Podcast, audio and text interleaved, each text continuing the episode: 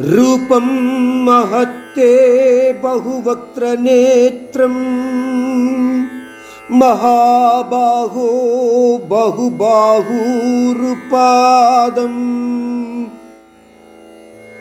बहूदरं बहुदं स्वाकराळं दृष्ट्वा लोकाः प्रव्यजितास्तदाहम्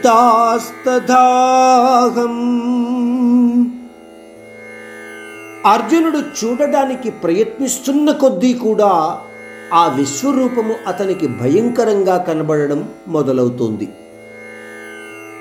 సర్వవ్యాపి అయిన ఆ పరమాత్మునిలో అనేక విషయాలను చూస్తూ అంటున్నాడు హే మహాబాహో! బ్రహ్మాండంలో జరిగే ప్రతి ప్రక్రియను కూడా నీలో నేను చూడగలుగుతున్నాను. అనేక నోరులతో కాళ్ళతో అనేక రకమైన ఆయుధాలతో తొడలతో పాదాలతో ఉదరాలతో ఉన్న ఆ విశ్వరూపాన్ని చూసి అనేక ప్రాణులు భయభ్రాంతులతో నిండి ఉన్నారు. నాకు కూడా చాలా భయంగా ఉంది శ్రీకృష్ణ అని అర్జునుడు ఆయన ముందు భయభ్రాంతుడై ఈ విషయాన్ని తెలియచేస్తున్నాడు.